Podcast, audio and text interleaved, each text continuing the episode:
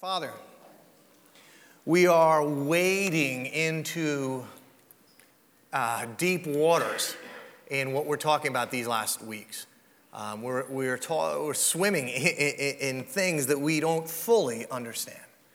Would you be kind enough to open our, the eyes of our heart so that we might see um, and speak to us words of truth so that we might know and be sanctified and changed by it? In the great name of Jesus, I pray. Amen. We're in this series called Lost.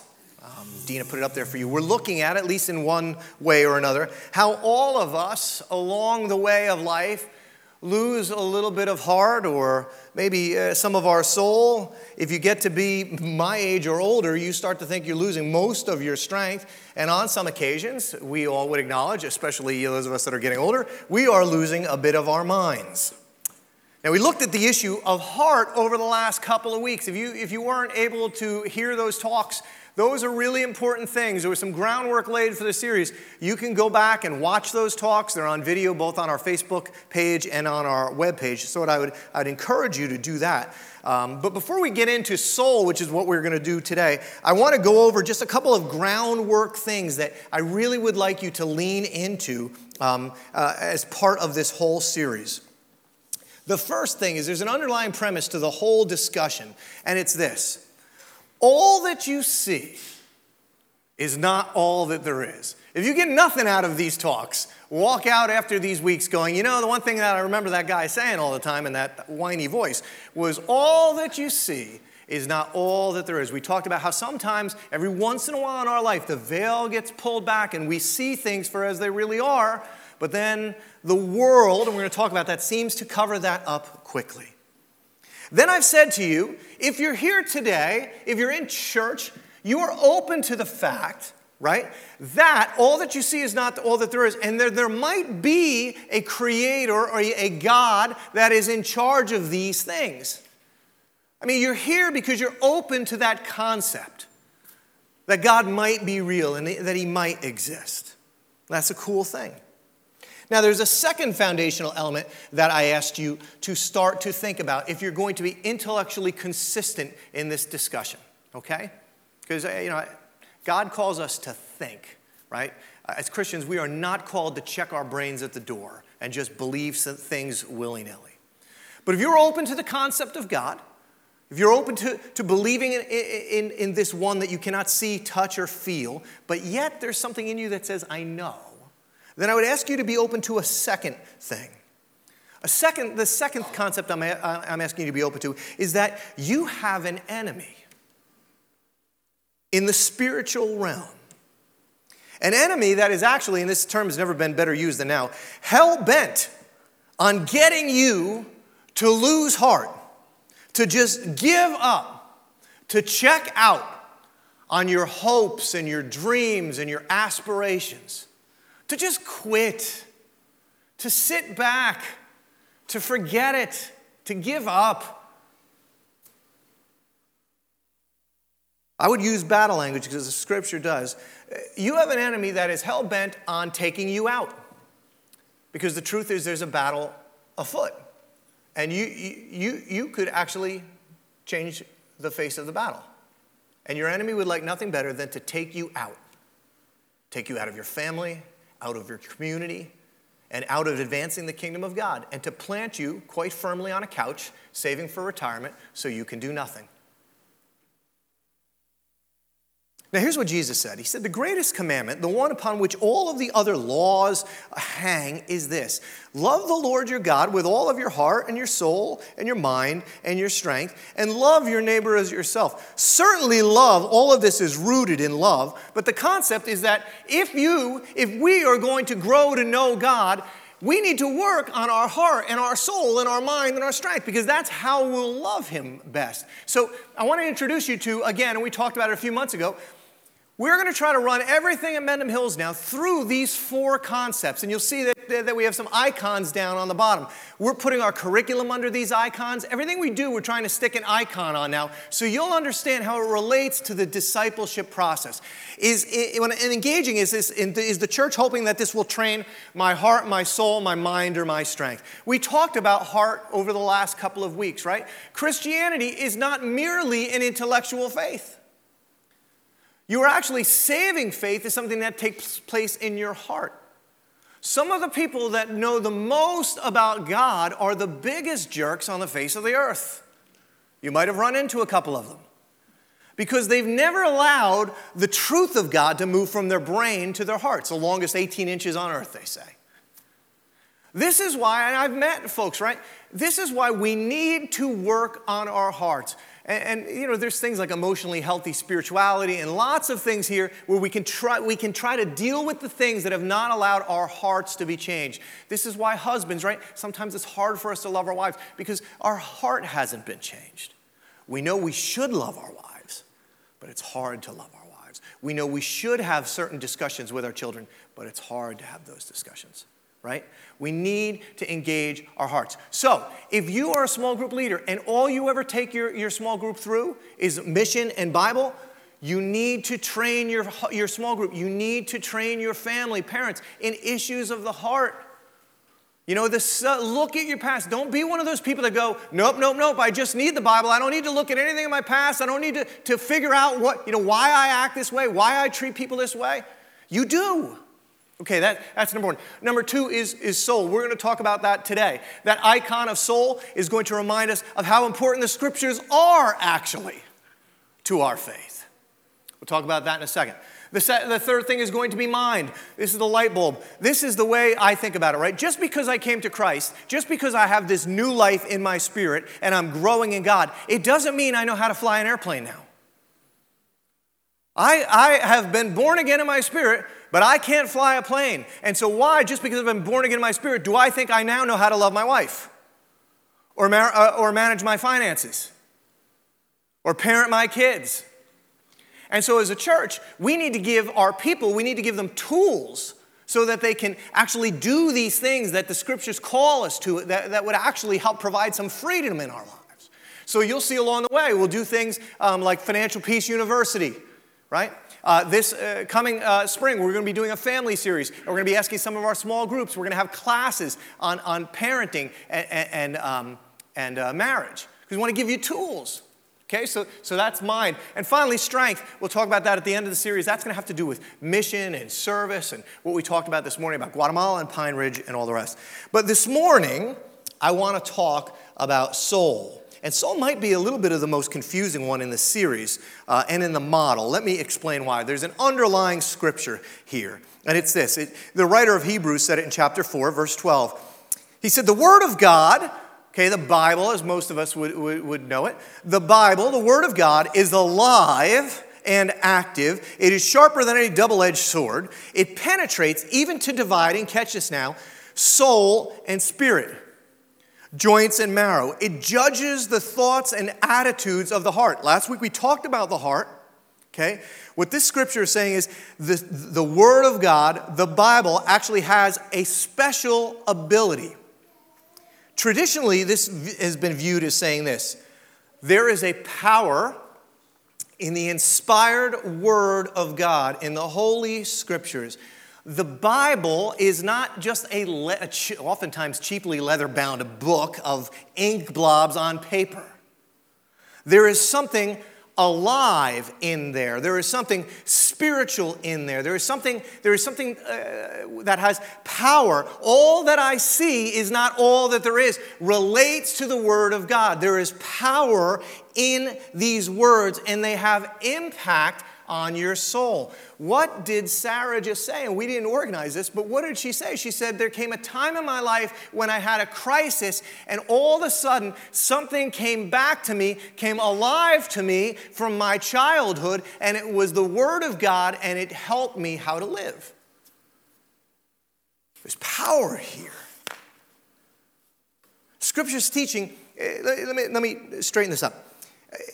Every man that's ever lived has a soul. All of us, whether believe in God or not, all of us are eternal beings dwelling in earthly bodies. One of our elders sent me a quote uh, last week. He said, This reminds me of what we're talking about. The quote was, We're not human beings having a spiritual experience. We are spiritual beings having a human experience. You see, all of us have a soul. When Courtney was little, she was my firstborn, and uh, when somebody close to us had died, uh, I was trying to explain it, and she was a little afraid. And I've told somebody this story before. I grabbed her arm, and I'm knocking on her arm. And I'm looking at her arm. I'm going, Court, you in there? Court. And she's going, I'm not in there. And I'm like, Where are you? And she goes, I'm up here. So, you know, I came around, I looked at her, and I came around the side of her head, and I knocked on the side of her head. Court, you in there? She goes, Now she was a little confused. And she goes, No. And I said, Where are you? And she goes, I'm in here, but that's not me. I said, Court, that's because you're a soul living in a body. And one day that body won't be around anymore, but that soul is going to go on and on and on. And that's you and I. We have souls. Each of us, it's part of the human condition. Now, many theologians have argued that there is a spirit, though. There is soul and spirit. There is a spirit which comes alive in a man that is different than merely his immortal soul. Our souls, both folks that follow God and don't, are, are, are part of the human experience. But the spirit of man is renewed as he and connected to God, and life starts to flow through your spirit as you connect to God. In your spirit is where you are born anew. When a man gives his life back over to God through saving faith in Jesus, and so your soul, your soul is the seat of your conscience, your mind, your will, and your emotions. That's what everybody has. But your spirit is where God does this work.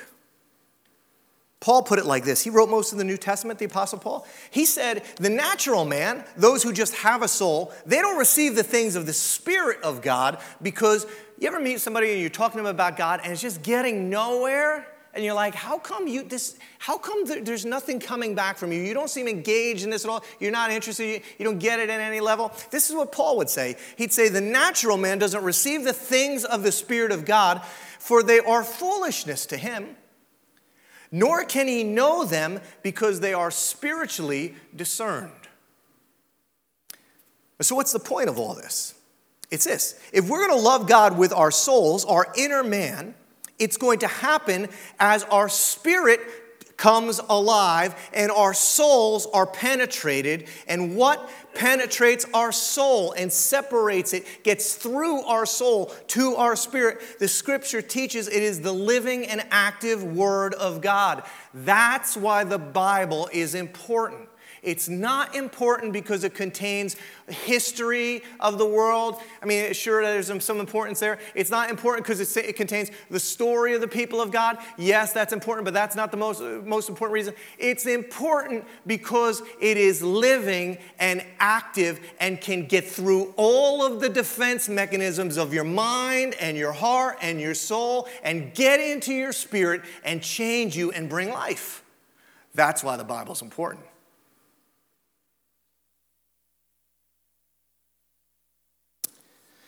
If you're going to love God, if we together as a church are going to love God, we have to be lovers of His Word.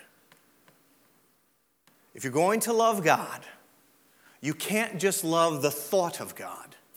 Together, we have to become lovers of His Word because it's the Word that changes us. There's power in it. They're not just ink blobs. All that you see there is not all that there is. There is power, soul piercing, soul dividing power for you.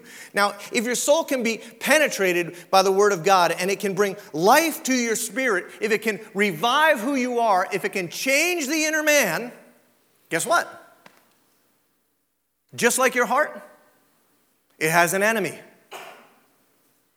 It's not just going to come alive without a fight. Your soul, your spirit are not going to be changed without a fight. There is a cosmic war afoot to keep you from believing the truths of the scripture, which could transform your lives.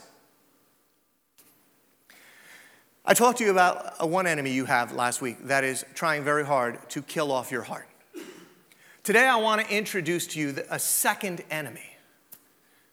We as Christians, the Bible actually teaches we're up against three things. And we're going to talk about another one later in the series. You have a second enemy, and it's probably more insidious than the first.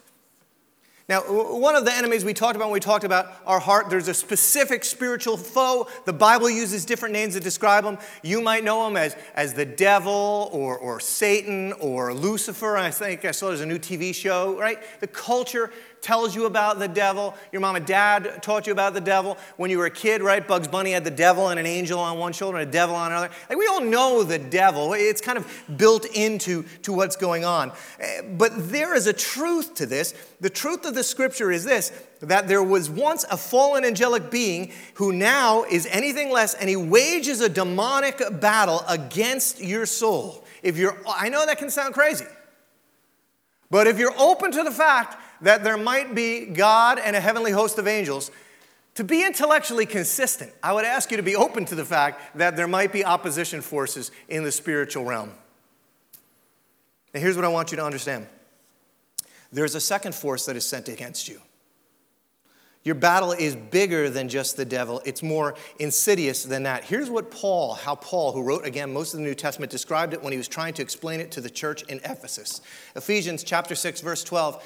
He says, "Look, our struggle, our battle, what you guys feel in your day-to-day life, isn't against flesh and blood." What Paul is saying is this isn't again this isn't the United States versus ISIS. This isn't a Republican or Democrat thing. He says, Our battle is against rulers and authorities and the powers of this dark world. Okay, this is the demonic leader. This is Satan, this, and, and this demonic legion of followers he has. So that's the first thing. We just talked about that. But check this out. Then Paul says, And, and you have another battle against the spiritual forces of evil in the heavenly realms. And, Paul says, and, against spiritual forces in heavenly realms. Paul says there is a force at work. There is a power at work in an unseen realm around us. To put more clarity on it, he, he says this in Ephesians chapter 2, written to the same church. Paul says, As for you, you were dead in your transgressions and sins, right? You, you had a soul, but your spirit had not yet been reborn in you, in which you used to live when you followed, church, the ways of this world and of the ruler of the kingdom of the air. So it's not that there's just a devil out there. And by the way, the devil is not like God. The devil is not omnipresent. The devil is not around every corner. The devil is not in the details. The devil is not in your kid. The devil is not, you know, he's not likely sitting in your car on the way home. He is not like God omnipresent. But because he's not omnipresent, he has set up in the world, what the scripture calls a fallen world we live in, a second enemy that is, in a sense, in the air, in the ways of the world as you know it, in the systems of the world, in the way the world operates and works, in the way of what the world teaches, what the world honors, what the world celebrates, what the world bemoans and decries and judges. This is a system we were all born into it. We operate in it. If, if we learn its ways, we're successful. If we don't learn its ways, oftentimes we're not. The Bible teaches that the system is our enemy and it is fighting for your soul. And we breathe it in and we pass it on. We spend most of our lives not even realize we're living it out. That's why it's so insidious. That's why it's so much more dangerous to, uh, against you in a fact than the devil himself is. The devil is likely not messing with you. The world system that you've been born into is likely what you're experiencing pushback in day after day after day. Now, how does this fallen world system, the ways of the world, how does it fight you? Well, it does it the same way the devil does through lies that you have come to believe that are so deeply embedded that you aren't even aware of. Common things that underlie the way the whole world works. Lies like might makes right. Lies like only the strong survive. Lies like all that matters is how much I get, how big my house is, how successful my career is, how nice my car is, how well my kids do in athletics. These things are so important. Lies like, eh, you're no different than an animal, you're just more highly evolved. Lies like, life is only worth living under certain circumstances, otherwise, it's just disposable. Lies like I have to come through for myself. Lies like I'm a self made man. Lies like I don't need anybody else in my life. Lies like all that matters is my personal happiness. All I want for my kids is for them to be happy. The whole world system is hung on these things. They're deep and profound and audacious, and there's lots of them. And I breathe it in, and I pass it on, and I participate in it. Now, for the Christians in the room, let me ask you a question. I want you to answer it out loud, but I want you to think about it in your head. If I were to ask you, why did Jesus come? What would you say? Just say it to yourself. Because in the scriptures, he's actually asked this by a ruling authority of his day. He gives a really simple, profound, objective answer, and almost nobody knows it. But when you start to understand that we are entering a battle zone, we are born into a battle zone where our hearts and minds and soul and strength are at stake, it'll make perfect sense to you. You'll never forget it. You know the story. Jesus is standing before Pontius Pilate. His ministry is wrapping up. He's, he's on the, the verge of, uh, being taken out and crucified. And starts in John 18, verses 33 to 37. Dina's got a pretty cool picture uh, of it. This is what the scripture says. Pilate went back inside the palace, summoned Jesus, and asked him, Are you the king of the Jews? Is that your own idea? Jesus asked her, Did others talk to you about me? Am I a Jew? Pilate replied. Your own people and chief priests handed you over to me. What is it you've done? Jesus said, My kingdom is not of this world. Get that? My kingdom is not of this world. If it were, my servants would fight to prevent my arrest by the Jewish leaders. See, that's what would make sense in this world system. They would fight to keep me out of here. But my kingdom is not of this world's system. He says, My kingdom is from another place. Oh, so you're a king then, said Pilate. Jesus said, uh, You say I'm a king. In fact, the reason I was born and came into this world is anybody?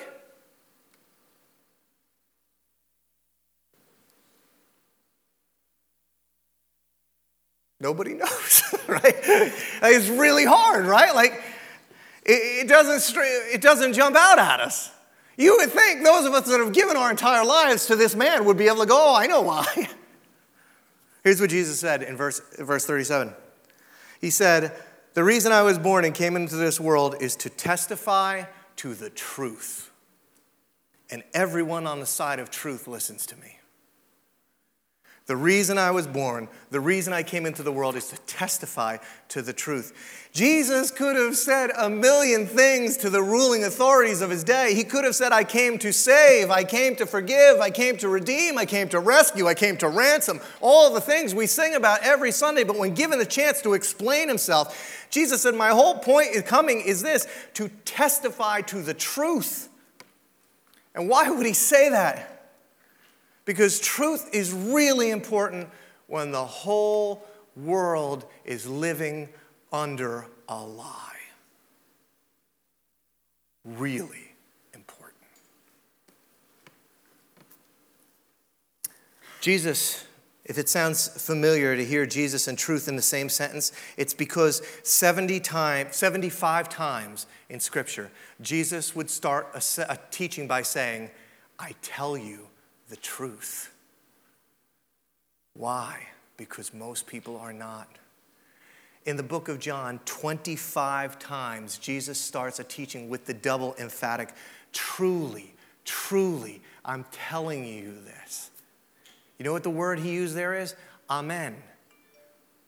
Every time you've ever prayed, you've ended by saying, truly, truth, truth, truth. Jesus in John 14, he tells people, he says, in 14, 6, he goes, I am the way and I am the truth. and I'm the life. Nobody comes to the Father except through me. And we get that He's the way and the life, but what does it mean that He's the truth? The scripture says that we're to worship God in spirit and in. Jesus says in John 8, then you will know the truth, and the truth will set you free. Now, hang with me on that verse for a minute. You will know the truth, and the truth will set you free. You might remember when Jesus first started his ministry, he goes into the temple, he stands up at the front of it, and here comes his opening words. Three years of ministry, here's his opening words. He says, I have come to set the captives free. It actually fulfilled an Old Testament prophecy. You might remember that. Now, let me ask you did Jesus mean I'm going to go into the jails and I'm going to set free all of the looters and the murderers and, and, and, and they're all, I'm going to get them free? Or could it have been that he was simply saying what he was going to say to Pilate at the end of his ministry I have come to set free those who have been held captive by the lies of the world, and I'm going to do it because I'm going to show them the truth. Lies take us captive. Lies capture us. Deceit is at the heart of every sin that's been committed. Some of you know that in the Bible, in Ephesians, Paul talks about this war that we're in, the battle that we're in. He says, put on the full armor of God. Anybody know what the first thing he says to put on is? The belt of truth. You're in a battle for your soul. And the battle is against the systems of the world which have been built lie upon lie upon lie. Jesus actually outlines this in, uh, when he finishes with Pilate. He says, Everyone on the side of truth listens to me. He says, There's two sides there's lies and there's truth. And in between lies the battle for your soul. This has been the cosmic battle from day one. It's never changed. Genesis chapter 3. Now the serpent, the serpent was more crafty than any of the wild animals the Lord God had made. He said to the woman, Did God really say you must not eat from any tree in the garden? What's he doing? Here, uh, for, here it comes. The woman said to the serpent, We may eat fruit from the trees in the garden, but God did say, you, you must not eat fruit from the tree that's in the middle of the garden. You must not touch it, or you will die. And here it comes. You will not serve die. You see, God says, You will die if you eat of this. Don't eat of this. I love you. Don't eat of this. And the evil one comes and says, You won't die. It's, he goes on. The serpent said to the woman, God knows that when you eat from it, your eyes will be open and you'll be like God. See, the lie is always the same. You can actually be God. You could get enough money, you could get enough stuff, you could get enough love where you won't even need to worry about God anymore. You could be God. It's all about you. The lie never changed.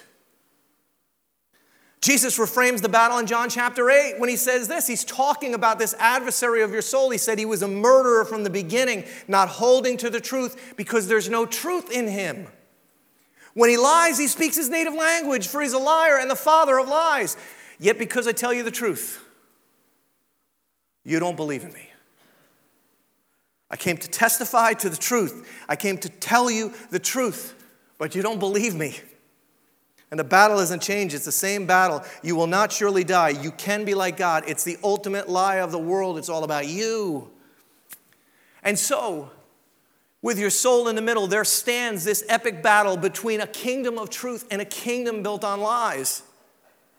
And it wages and it comes into your hearts and your minds and your souls 24 7. It comes through the radio, it comes through the TV, it comes through the phone, it comes through the internet. It just keeps coming to your home. Go home today and just watch a half hour of television, a half hour of it, and say to yourself, every time something comes through on a commercial or some teaching of the TV show, go, is that the truth of God as I understand it to be in the scripture, or is that a lie of the world that just came in and I just took it in? I could give you example after example, right? The truth of God regarding unity. And for this reason, a man shall leave his father and mother and cleave and unite to his wife, and they shall become one flesh. Truth claim of God, found in the Bible.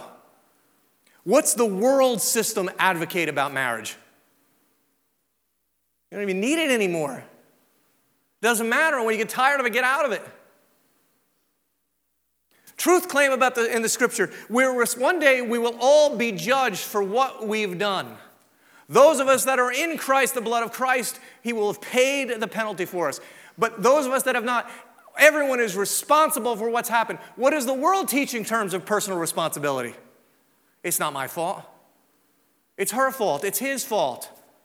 What's the first thing Adam does? It's that woman you gave me. Systems are built on this stuff.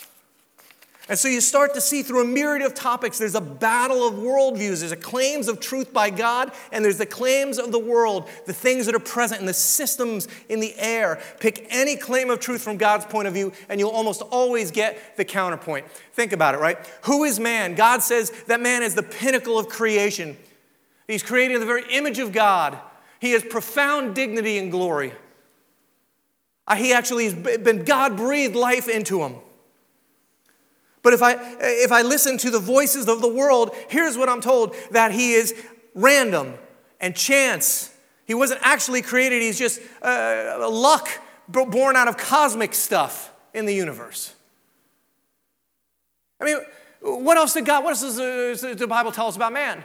It says, as much as he was wonderfully and fearfully created, he also has in deep in his soul a brokenness which plays itself out that he's ultimately sinful and far on far short of the glory of God. But what does the world tell us? That man is not basically sinful, that man is basically good. And you should just follow your heart. Don't do that. Don't do that. But the Bible says your heart is ultimately wicked until it's reborn by God. Don't follow your heart. How about, uh, what else did God tell us? Uh, how about our money?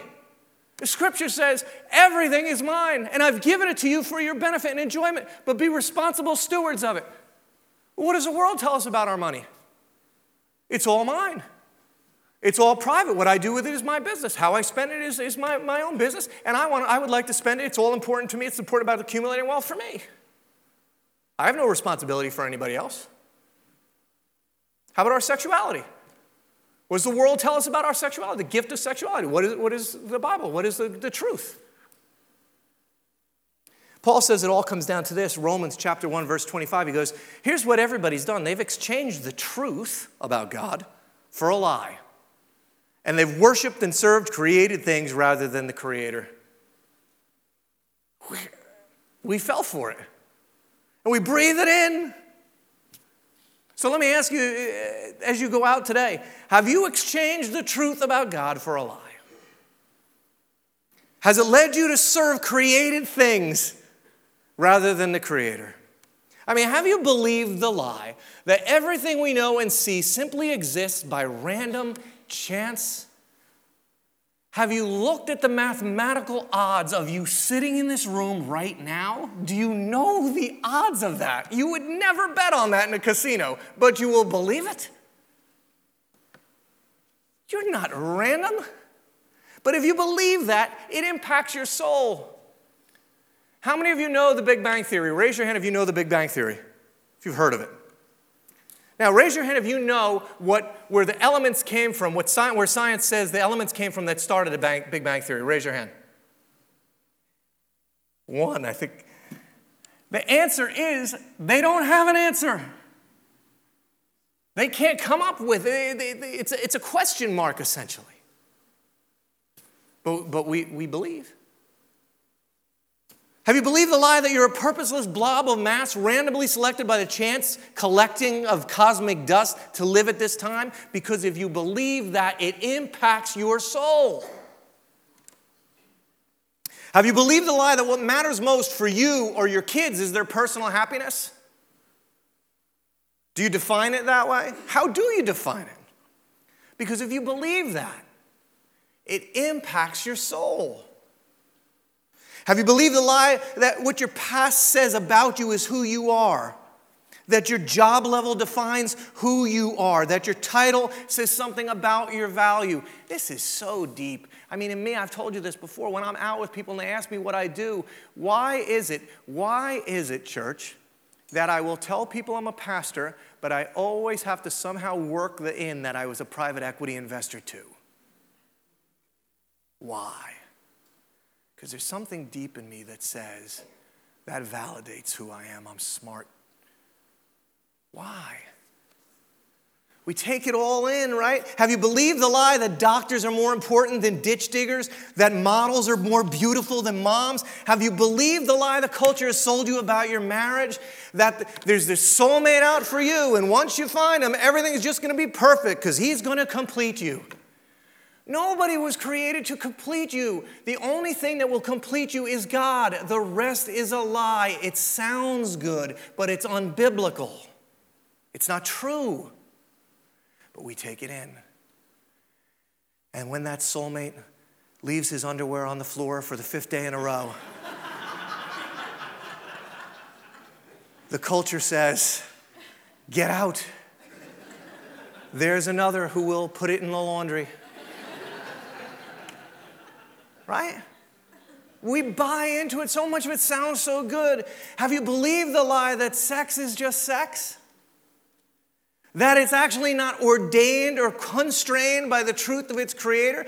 Do you really believe, in, in the face of what even social scientists will tell you now, that sex doesn't have an impact on your soul? If you believe that, it's a lie and it's impacting your soul. Do you believe that all roads lead to heaven? That all religions are basically the same? That as long as we're all basically good and as long as I didn't kill anybody, well, then God just owes it to me? Because that's, that's, that's the lie that the world hangs on. Because if you believe it, it will impact your soul. I thought about this as I was reflecting on it, the lies that bother me the most. I'll just share them with you. They have to do with my kids. Um, one is, you know, I've raised two girls and two boys. And one of the lies of the culture that ticks me off the most is when I have to watch my, I've had to watch my young middle school daughters fuss about makeup and hair for an hour before school to go impress seventh grade boys. It's disgusting. It's a lie of the world. The other lie that bothers me about my sons is that their masculinity as men is defined by who they can beat up or how successful they are in some sport. It's a lie, but I buy into it. Caleb yesterday finished, give him a shout out, finished third in Morris County in the Morris County Wrestling Tournament. Should have finished second. There was a seating issue there that I. clearly, he was the second best wrestler, but he couldn't. There's a long story there. And uh, I was uh, thinking about it this morning. Uh, and uh, as I was thinking about it, that was my uh, eighth straight year of the Morris County Wrestling Tournament. See, there I just did it. You'll catch it in a minute. And I thought to myself, oh, you know, I, I really, I, that was my last chance. And think about what I just said. My last chance. I've never wrestled a match in my life. but somehow I craved inside, yes, some of it for my son. Yes, I wanted my son to be successful. But there's something in me that wanted a little bit of the glory of having my son in the finals, too. It's deep. You're swimming in it. We're breathing it in and we're passing it on. Jesus, when he had the opportunity to explain himself, said this to you, parents of little girls and little boys. He said, The reason I was born and came into this world is to testify to the truth. He is the truth. He knows the truth. He's the fountainhead of truth. And the truth will set you free from the lies that have ensnared you and our kids and our souls. You know what Jesus' final prayer for you was? He was getting ready to go to the cross in John chapter 17. Here's what he said to his dad. He said, My prayer isn't that you would take them out of the world, the world, and its systems and its lies. My, my prayer is that you wouldn't take them out of the world, but that you would protect them from the evil one. They're not of this world because they've got something new reborn in them in their spirit, even as I'm not of it.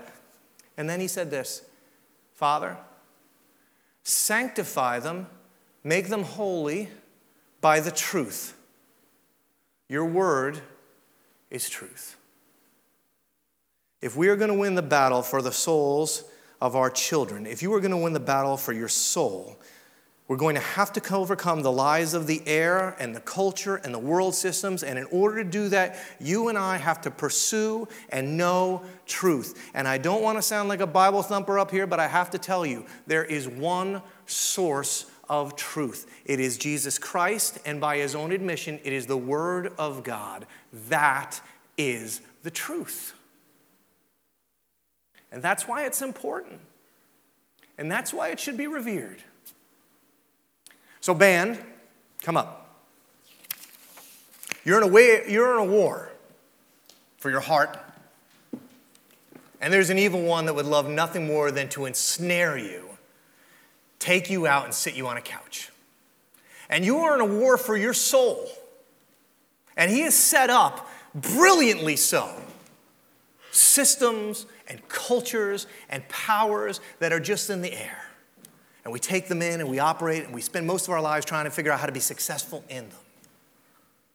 My prayer for you is that you would, you would come to value the Word of God, the truth of the Scriptures, so highly that you, you would desire it the truth, that you would want to take it in, not because you, you need to know uh, the, the history of the world. Yes, the Bible talks about creation, but that is not why the Bible is, is so important. Yes, the Bible tells the story about the people of God, but that is not why it, it's so important. Here's what the Bible is it is the living, breathing, active voice of truth that will pierce your soul. And until each of us want it as much as a drowning man wants oxygen, it will be very hard to swim out of the lies. Let me pray. Father, need your help. Need the power of the Holy Spirit, Lord, which you said would lead us into all truth. Lord, we need the power of the Spirit to guide us, to point us towards you, because you are the way, the truth, and the life. Lord, we are not cosmic goo. We are ordained sons and daughters of the Most High God, made beautiful by your Son, created to live eternally, side by side with one another and with our brother Jesus Christ. In his name we pray. Amen.